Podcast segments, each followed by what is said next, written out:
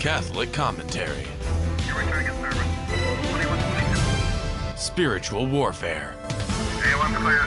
Stay ready so you don't have to get ready. Jesus 911.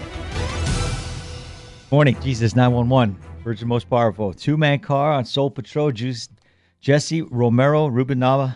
And, uh, you know, every time I say that, good morning, I uh, I uh, think of uh, what was that a comedian um, in Viet- that Vietnam movie? He's a DJ that come, uh, you know, um, Robin Williams. Yeah, he's, he's uh, R- rest in peace. Committed suicide. yeah, Yeah, go ahead.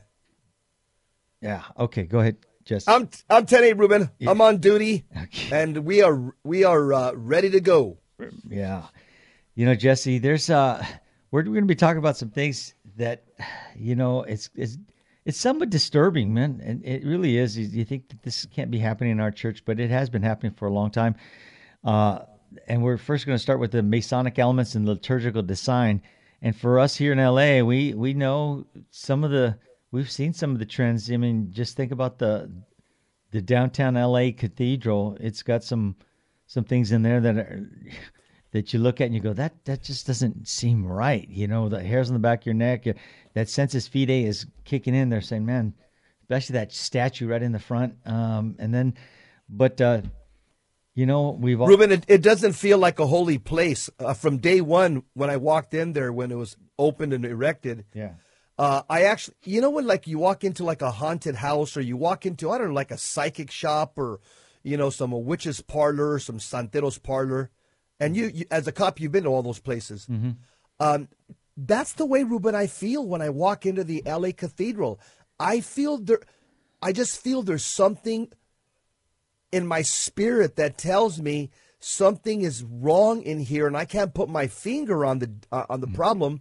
But after looking at these articles, I said, "Ah, this is why my soul is disturbed. This resembles a Masonic architecture." Yeah. And it was done up. It was not done by accident. It was by design. Yeah, yeah. Our Cardinal Mahony, he hired a modernist to to do this, and I would I would imagine he's probably a you know Masonic in this in the sense that you know we see the way he it, the lines are not drawn up like a traditional Gothic architecture things you'd see.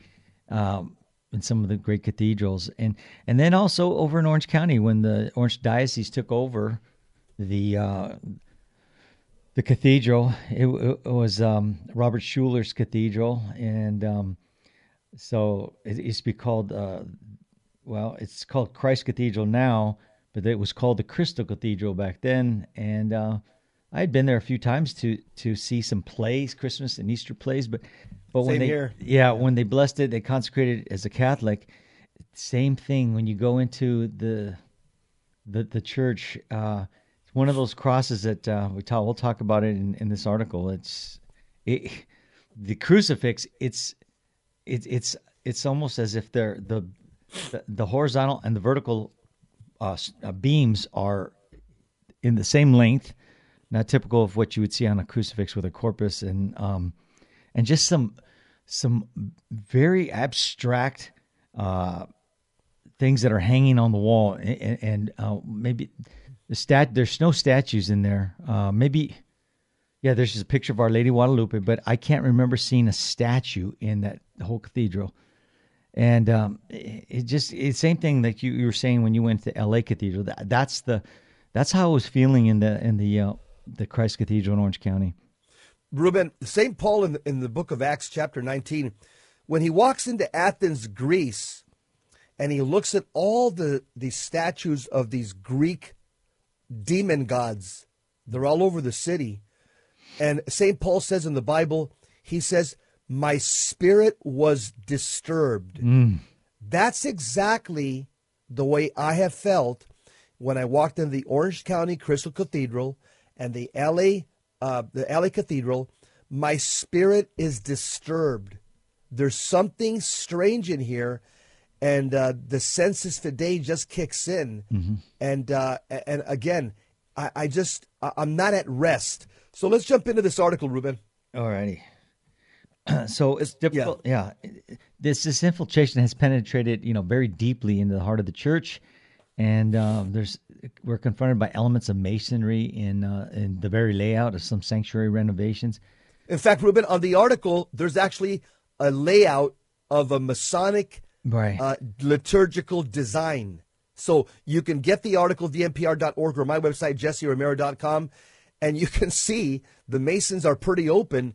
If you look at their liturgical design for their, you know, liturgies, uh, you'll see, oh, well, here's exactly where the modern architecture's got the designs for the modern Catholic churches, right for the Freemasons. Yeah. And, and Michael Hichborn told me this about three years ago, by the way. Right.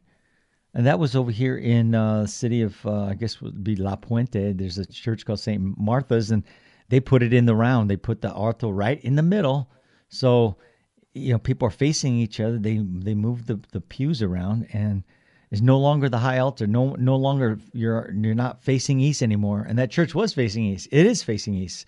So it, again, that that's happened. Uh, you know, probably you know 20 years ago, but still. Uh, and people think, "Oh, this is nice," you know. Oh, we get to. It's different. This is, you know, they the people who don't know any better, they they think that this is this the novelty of this is uh is wonderful. You know, we're we're we're keeping up with the times. You know, No, no, we're, we're, we're imitating the Freemasons. Right. That's what we're doing. right? And they're they're very happy that they, we've abandoned our traditional architecture and we've embraced their architecture. Go ahead, Ruben. Yeah.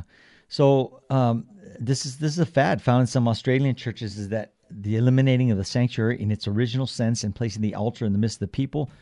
Uh, you know, the traditional design, uh, it's it's with its elevated and prominent altar, clearly delineated the holy of holies as being a place set apart for the sacrifices, accessible only to the priest and his male assistants. And in the Tridentine Mass, the epistles, psalms, and gospels readings took place at the altar, and um, so you know as we as we see in the modern uh, mass that they're they're all read from the uh, lectern, you know, and uh, the, it says the Novus Ordo Mass separated the liturgy of the Word from the liturgy of the Eucharist and in, introduced a lectern from which Scripture was to be read facing the people. Modernists like to emphasize the separation of the altar of the Word from the altar of the sacrifice, as it means less emphasis is placed on the Mass as a sacrifice offered by Christ to his Father in expiation for our sins, and more emphasis is placed on the role of the people as the recipients of God. This leads to the idea that we're now present at Mass to get more than to give. That's an important point there because right there. it- yeah, that that nailed it right there. In the old mass, you knew that you were present at something, at an event.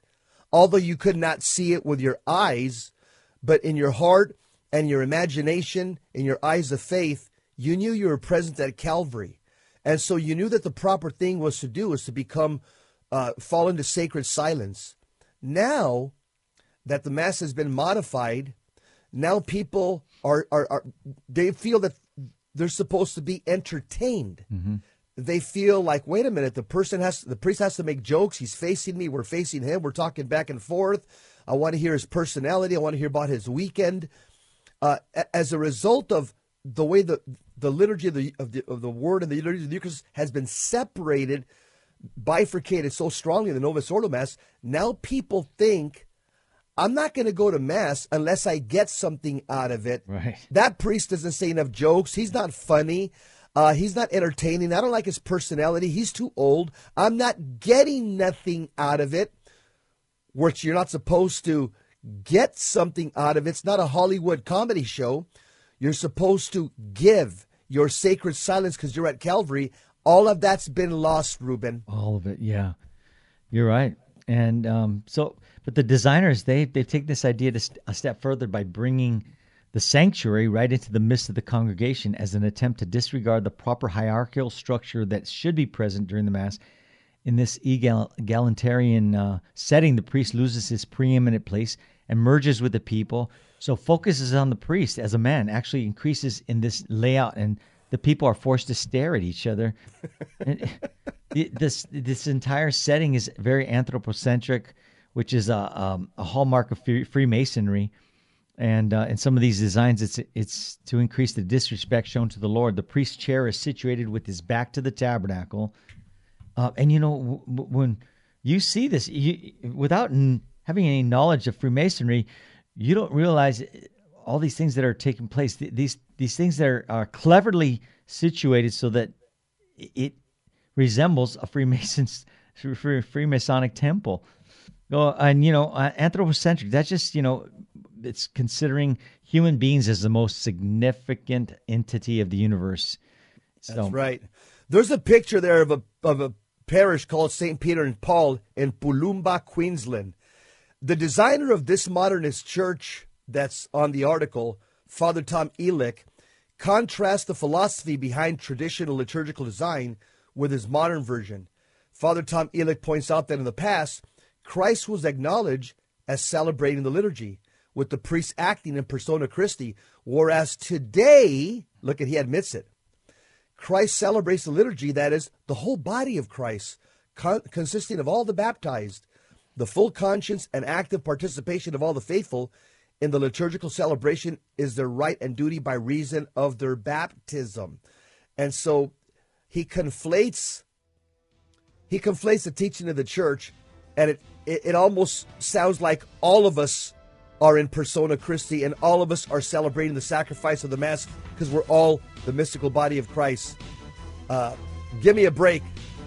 You're listening to Jesus 911. We'll continue on this topic of Freemasonic architecture in the Catholic Church. Stick around.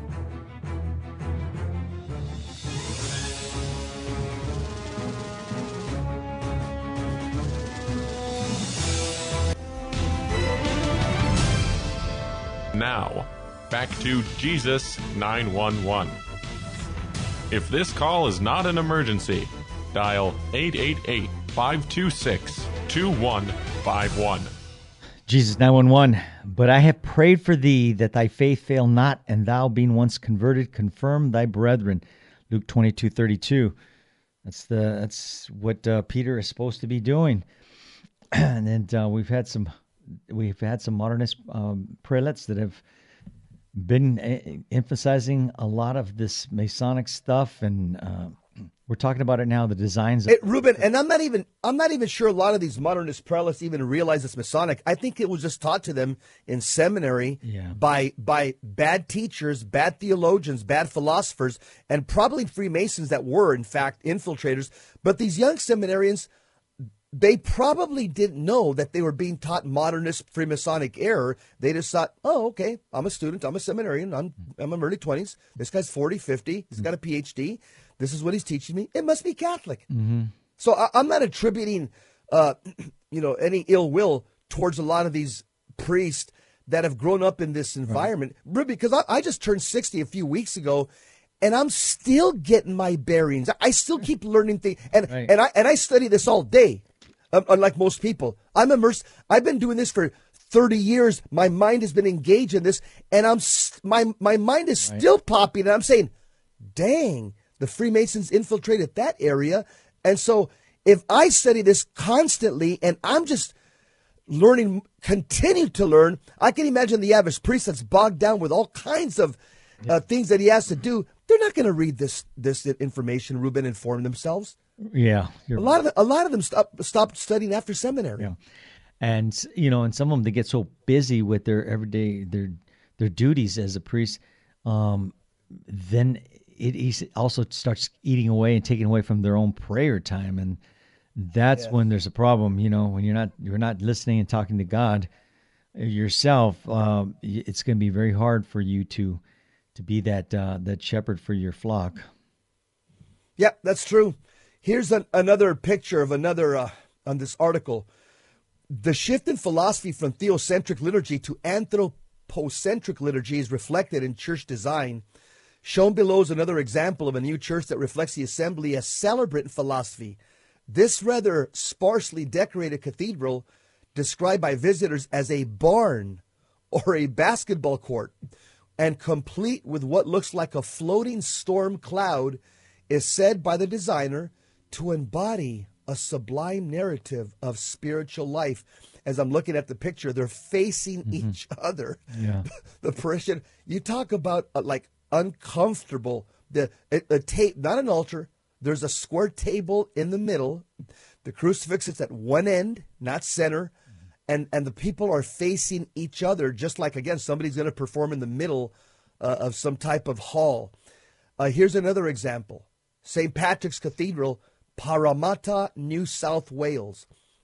Uh, another example is, is this chapel in Queensland. Again, we see the altar and the ambo have been brought into the midst of, con- of the congregants. No sanctuary as such exists. Congregants are left with little choice but to look at each other instead of intently gazing unimpeded at the holy sacrifice unfolding before them. Mm. Now, I'll tell you what's so wrong about this, Ruben. Again, this is what the word anthropomorphic means man centered. The, the liturgies have become man centered. Right. Uh, and we're in the old Mass, even with the structure of the old Mass, the architecture, there was no doubt. Even the Protestants knew it. It was a Christ centered Mass. Uh, and, and, again, even the Protestants, that's what they railed against uh, themselves. Luther is that, uh, you know, he wanted it to become more man centered. Again, and Luther was 200 years before the Masons, but he already had these Masonic inklings already. Exactly.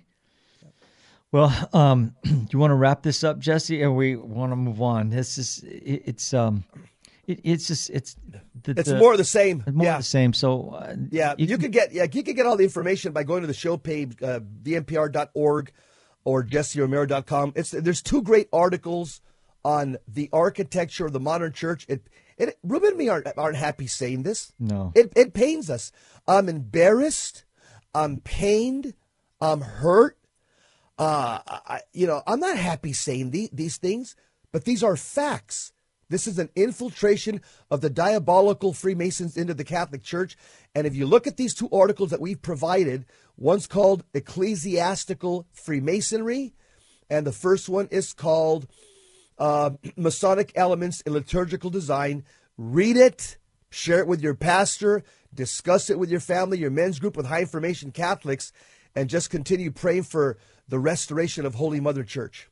Hmm.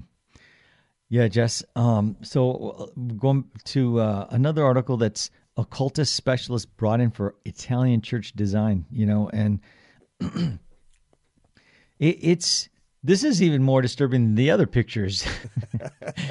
As you, you see this church, like in the new completed San Giacomo Apostolo in Ferrara, Italy, our second question is usually why. Our first question might be along the lines is is this for real? and that was my exact uh you know, I'm thinking I have never seen something this bad. Uh, designed by a secular architectural firm.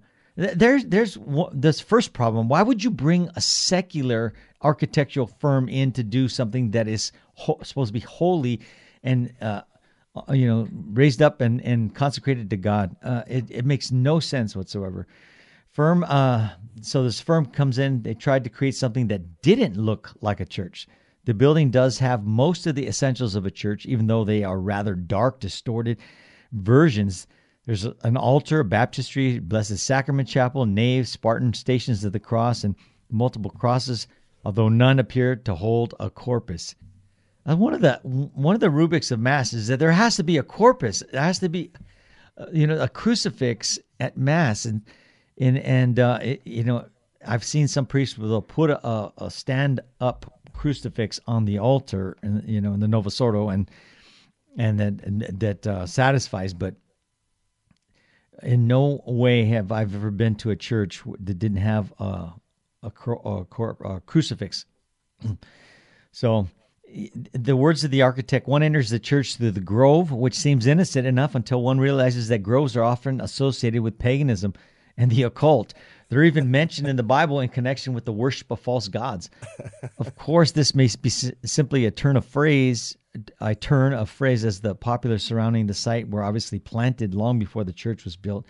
But it's an odd choice of words seen as the trees are lining the perimeter rather than being grouped together as the word grove suggests.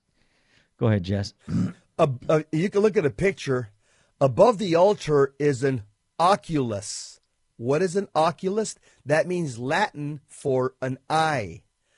This is, in architectural terms, this refers to an eye shaped feature such as a hole at the center of a dome. These are quite often found in churches. This particular one is decidedly creepy.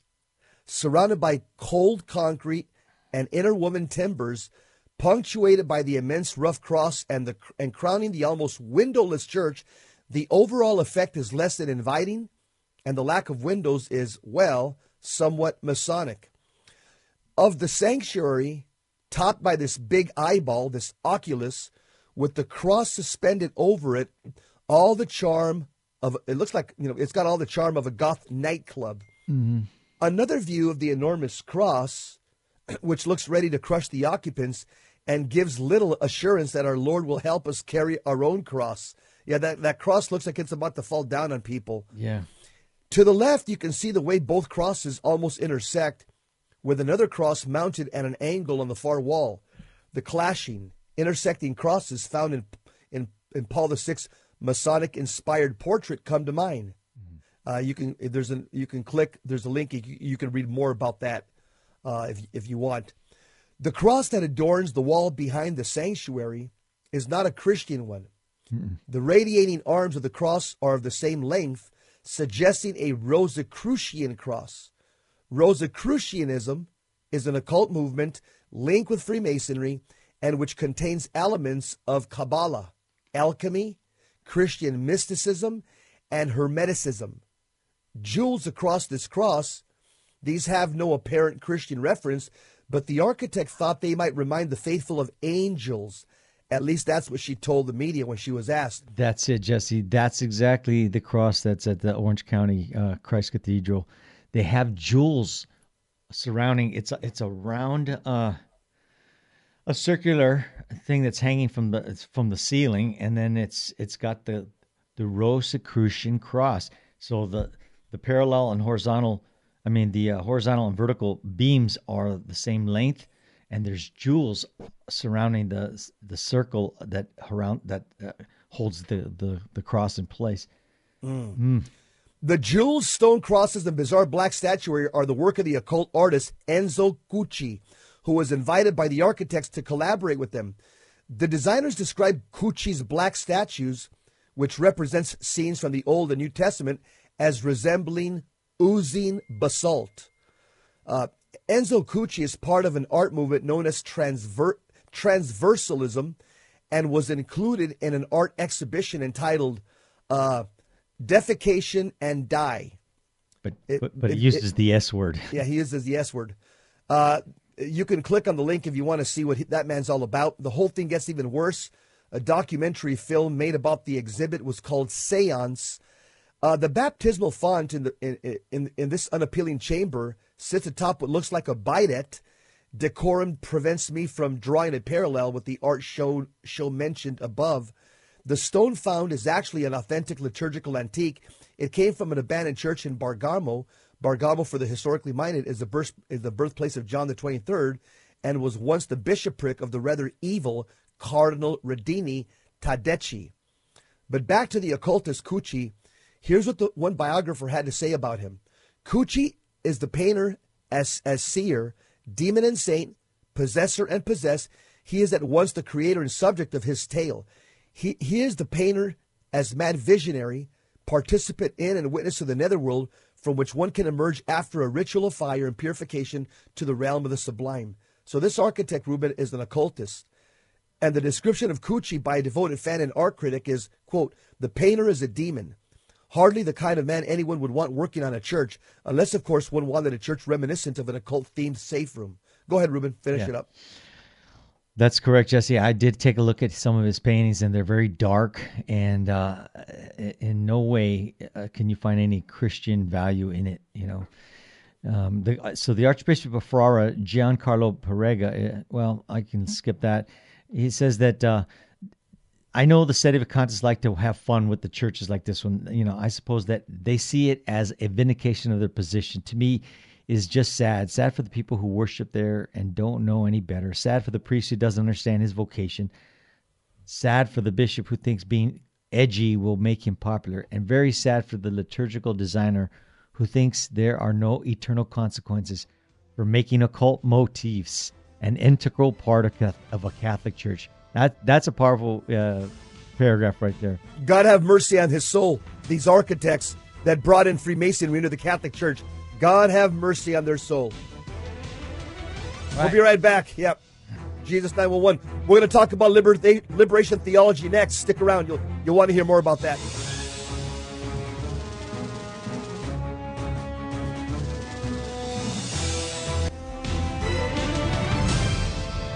Now, back to Jesus 911.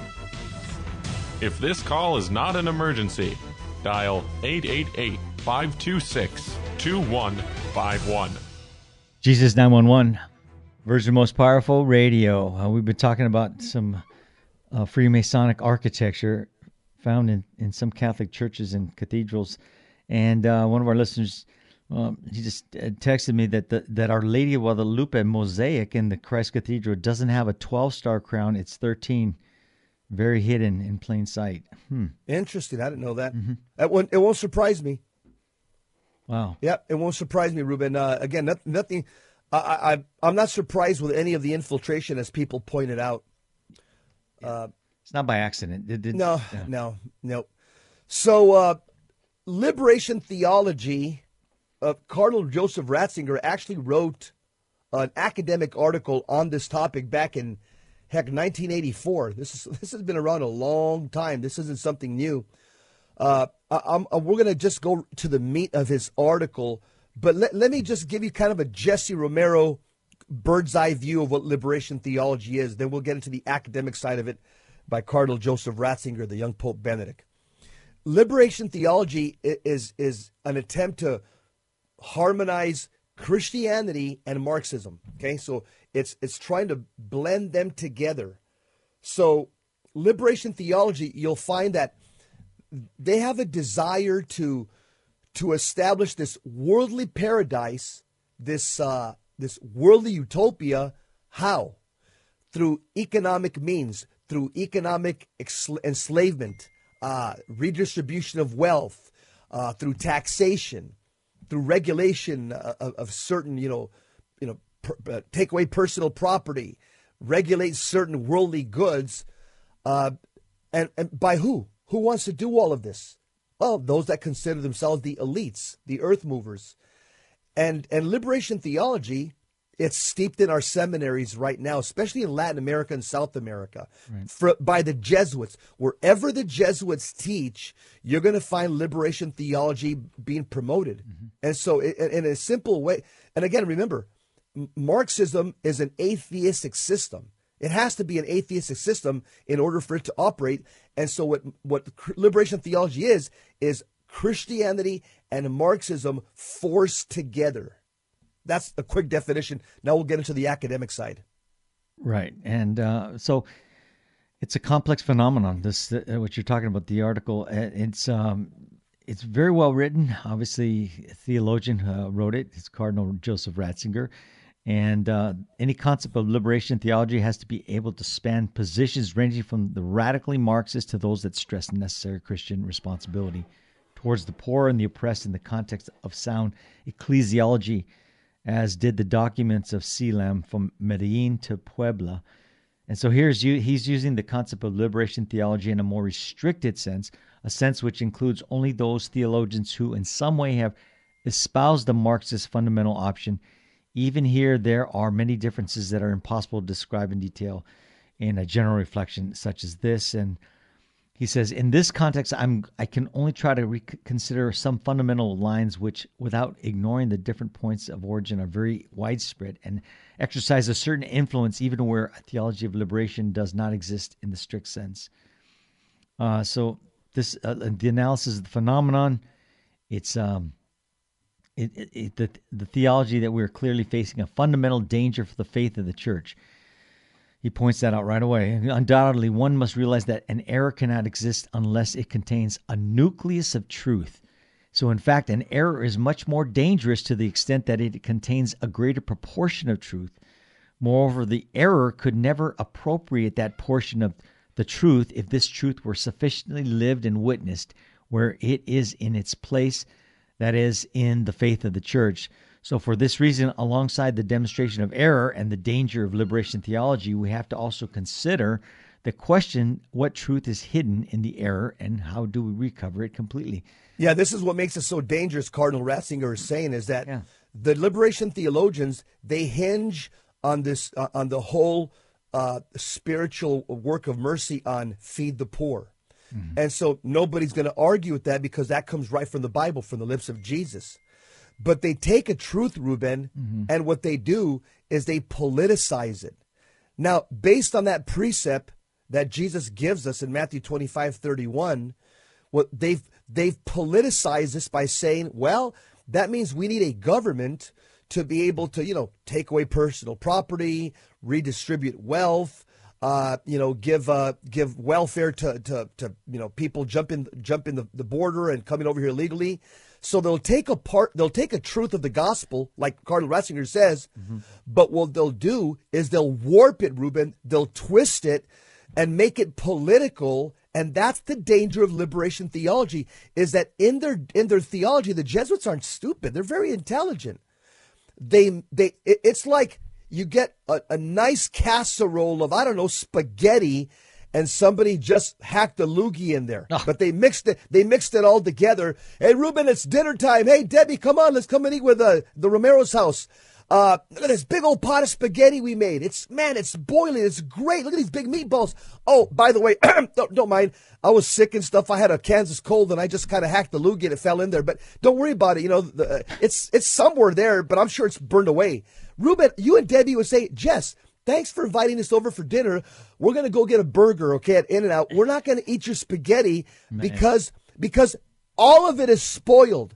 All uh, yeah, all of it's spoiled in my opinion because you hacked the Kansas loogie in there.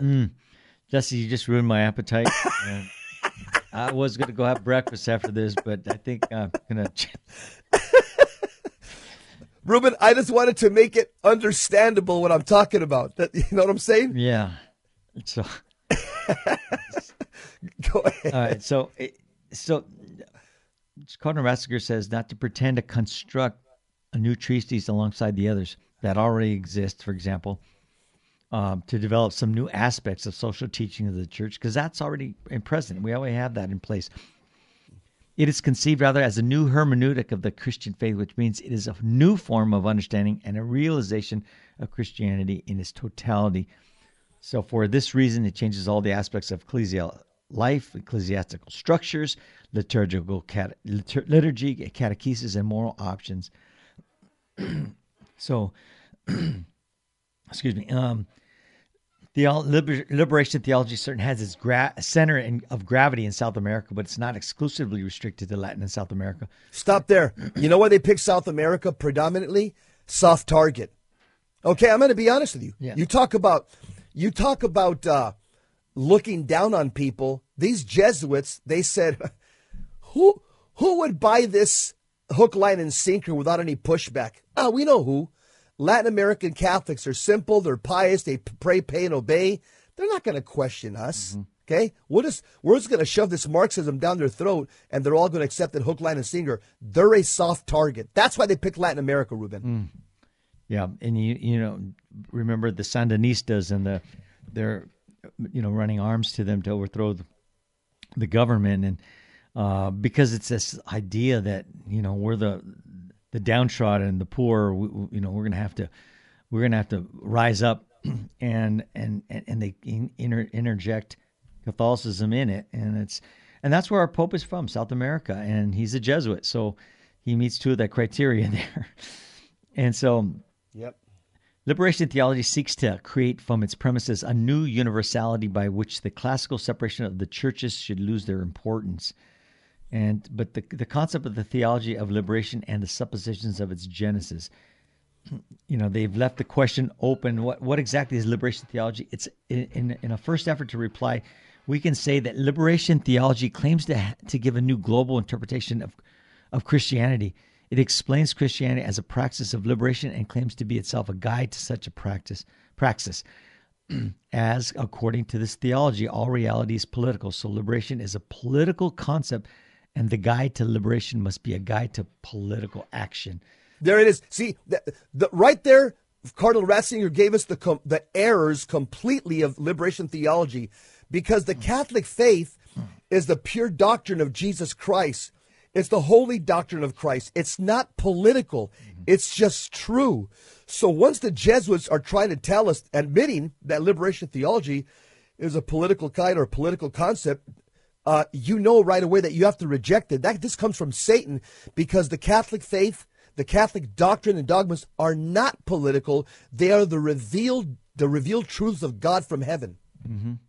You're right, Jess. And you know, even uh, when Jesus was talking to Pontius Pilate, and uh, you know, he says, you know, I'm not of this world. If I was, you know, I'd have you know, legions just coming and and getting him out, of, getting him out of there. But he it was it was from God. So the same thing, you know, this is we're, we can't we can't try to do things that uh, don't go they go against you know the the the Christian teachings that have come from down from the apostles, from Christ and the apostles himself.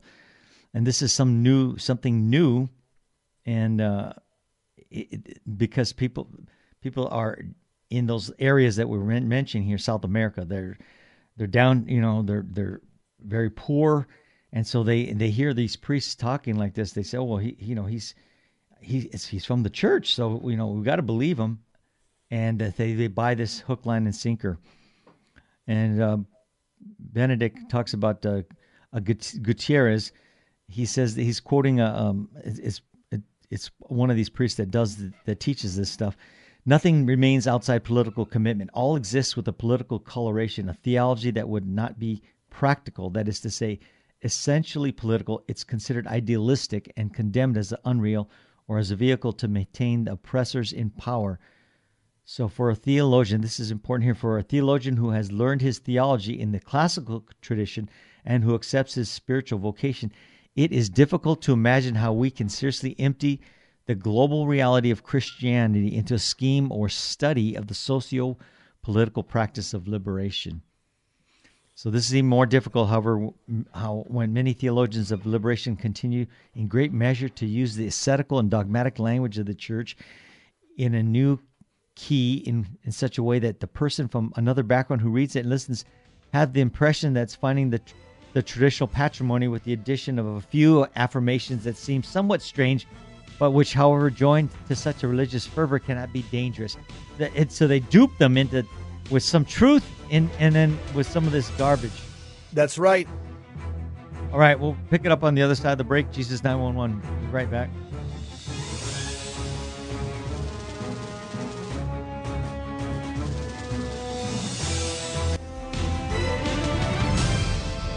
Now, back to Jesus 911. If this call is not an emergency, dial 888 526 2151. Therefore, having put away falsehood, let each one of you speak the truth with his neighbor, for we are members of one another. Ephesians 4:25. We're all in this together, guys, and we've got to help restore a Holy Mother Church. And so we're pointing these things out. Jesse and I are um, we're not happy about doing something like this. we don't know we love Holy Mother Church. We don't want to see the things happening like this. But um, you know, if you if it's not pointed out, then you'll never know. And some of the truth that's steeped into this this falsehood is gonna uh, into uh, cause you to believe that this is uh, this is okay. That's that's correct. Ruben, I just sent you the a redacted version of uh, okay that what you asked for. So essentially, we're sharing an article written by Cardinal Joseph Ratzinger back in 1984. He's pointing out the theological errors of uh, liberation theology. It's we're not going to get through the article; it's too long, but it, but it's well written. If you want to read it yourself, I would recommend that you just go to the show page and sit down, get a cup of coffee or some tea. I'm a, I'm a tea guy personally and uh, and read this article so you could understand how how the Jesuits uh, have lost their way and what exactly is it that they're teaching in these Jesuit universities around the world and why is it that so many Catholics are so malformed? You find so many Catholics, for example, Ruben, in high places in, in politics. Mm-hmm. Uh, you'll find a lot of Catholics, uh, and you'll see their background. It'll say, uh, it, will it, say uh, oh yeah, this this congressman uh, Jesuit trained. Oh, that congressman Jesuit trained. It's like if Yeah. that's a hall, uh, it's a hallmark of, of like wow, you know, 70, uh, 70 Jesuits uh, that, uh, or 70 uh, congressmen or or senators went to Jesuit universities and, and graduated with the highest academic honors. All that tells me uh, is that they they've been malformed in, in Catholicism, and is it is it a wonder that most Catholic politicians in Congress and in the Senate are pro-abortion, pro-LGBT? Because if they've been steeped in the fact that the fundamental thing that that that a Christian has has to do is, you know, as, as they say, you know, uh, we got to make government so big that we can take care of everybody. Everybody gets a fair shot. Everybody gets the same, you know, bread at the end of the week. Everybody gets the same gallon of milk. You know, the, people really shouldn't have personal property. We should take from Peter, give to Paul. If Peter has more than Paul, we need to make everything equitable. If that's what you've been taught all your life in Jesuit theology, in Jesuit schools, and then you go to Congress or the Senate, of course that's the way you're going to govern. Again, uh, it, it, I, I would just have to say is the worst thing that we have going in our country, Ruben, is liberal, progressive, malformed Catholics in positions of power mm-hmm. believing that what they're doing as politicians is actually pleasing to God. That is that is so true, Jesse, and we see it time and time again. and you're right. A lot of them they do espouse that they're from the Jesuit, you know, the school of thought. You know, oh, I went to, uh, I got my degree at Loyola University. Well, you know, it, it, it's a red flag for me. It's not. it's not a. You know, you're not going to get a, a star in my book. Yeah. No, you know, Ruben, you're right. For example, I'll be honest with you. I, I, I've been busy, you know, the last couple of years speaking around the country. I get invited to a lot of places, but I'm going to tell you, and people tell me, they go, it's not because of your BA from Mount St. Mary's College, which we know what that's all about. Okay. That means that you were trained in Marxist modernism and you just basically push through to get a degree. They go, what gives you street cred to us, you know, what I, they'll say is the MA from Steubenville, not the BA from Mount St. Mary's, because Catholics in the know, they know that there's a bifurcation in Catholic education. They know that 75 to 80% of Catholic colleges teach fake Catholicism. They, they, they basically teach uh, what we were talking about syncretism, Catholicism mixed up in a big spaghetti bowl with, with every other religion, where there's a few Catholic universities, like 30 out of 275, that they're going to teach you what he- here. Here's your, here's your assignment. You've got to read St. Thomas Aquinas, uh, this part of the Summa de Malo. You've got to read St. Augustine's Confessions. You've got to read St. Francis de Sales' Introduction to the, to the Devout Life. There's only 30 Catholic colleges where you can get an authentic Catholic college education. Wow. Only thirty. 30 out of hundreds. out, out of 275. Yeah.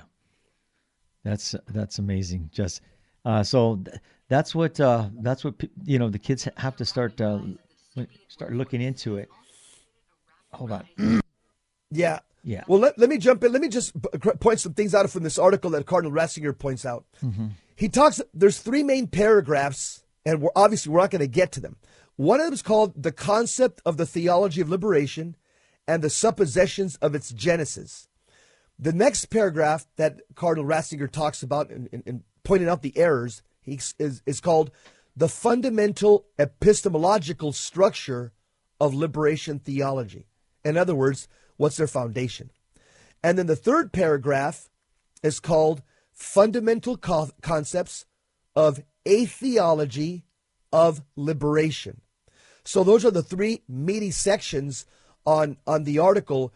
We're probably just going to just really finish up the, the the first paragraph, the concept of the theology of liberation and the suppositions of its genesis. I'll continue where Ruben kind of left off. It's exactly the radical nature of the theology of liberation that makes one off that that makes one very often miss its gravity, its seriousness. It does not enter into any existing treatment of heresy. Its starting point is found outside of what is usually accepted as a starting point for traditional methods of discussion. Notice that one sentence that Cardinal Ratzinger says liberation theology doesn't smoke out heresy. Okay? He says, For this purpose, I will try to determine the fundamental liberation direction of liberation theology in two steps. First, it will be necessary to say something about the presuppositions that have made it possible. Next, I'd like to explain some of the basic concepts that allow us to know something of the structure of liberation theology. How do we reach such a completely new direction in theological thought as expressed in liberation theology? I see principally three factors which made it possible. Number one, first, after the council, there was a new theological situation. The opinion was created that the existing theological tradition, mainly the scholastic thought of St. Thomas and Duns Scotus and, and, uh, and, and Charles Borromeo, that was no longer acceptable. And as a consequence, one must attempt, starting from Scripture and the signs of the times, to develop totally new theological and spiritual direction. That's called the Novo Theologia. The, the modernist says we've got to abandon the Middle Age scholastics and we got to follow the French modern thinkers. Remember where Freemasonry came from? France. Hmm.